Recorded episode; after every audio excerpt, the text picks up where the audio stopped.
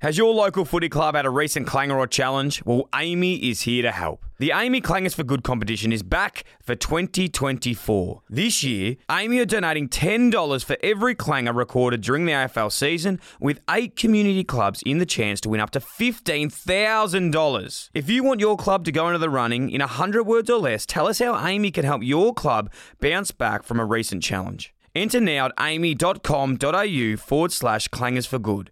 That's aami.com.au forward slash clangers for good. T's and C's apply.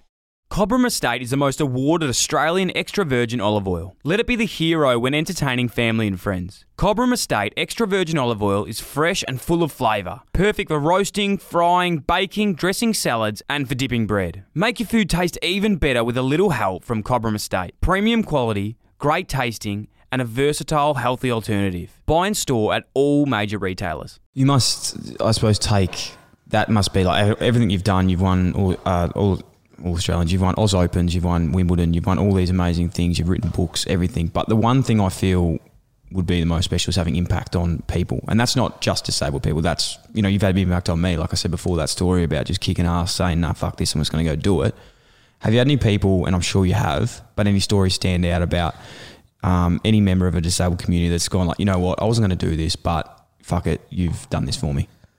Oh, look, I don't like There's millions. two to mine. Yeah. Yeah. No, but I I mean, one, so I run a, um, a music festival called Ability Fest, right? It's a music festival like any other festival, like Splendour, like Beyond the Valley. We just have some added accessibility features so people with a disability can come with their able bodied mates. We have elevated platforms, pathways. We have Auslan sign language interpreters signing every lyric on stage. Have you ever seen sign language to rap music? I haven't. It's like someone having an epileptic fit. it is impressive. Um, there's like sensory quiet areas for people with sensory disabilities like autism. We've got everything, right? Yep. And um, all the proceeds go to my foundation to help, the Dylan Alcott Foundation to help young kids with disabilities achieve their dreams. Anyway, we're there and um, I see this young kid. He's a guy comes to me. His name's Mark. He's in a in a, a electric wheelchair and um, he comes up and he's pretty much in tears and he comes up and he says and his sister and says mate i just want to say thank you. Um, this is the best day of my life. Now he's 22 years old. He'd never been to the footy the cricket a shopping centre a festival anywhere with his mates in an environment that was fully inclusive and fully accessible. That was the first time right and i didn't do it for that reason i just did it because i wanted to get loose and put on a good show and have a good time um, and then you know uh, a few months later, Mark passed away, and uh, he he actually also told that story to a mate of mine who was his doctor before he passed away. He told somebody that he didn't know about his best. Didn't know life. you knew them. That was my mate from school. Wow, man, I got goosebumps. I got goosebumps too. Yeah, fuck. And I don't do it for that reason, man.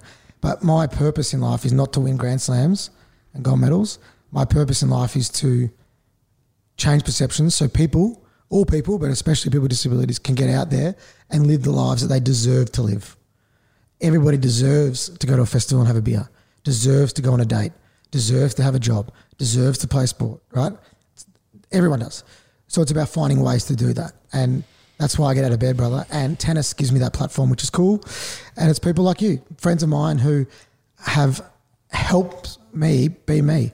Hey, I know we joked about revs or whatever, but you're like, okay, up the stairs. Mm. If you're not doing that, well, then I wasn't going out to places. You know, your producer Sam's a mate of mine from high school, and he- knows because he's been one of them. But how good my mates are to never leaving me behind.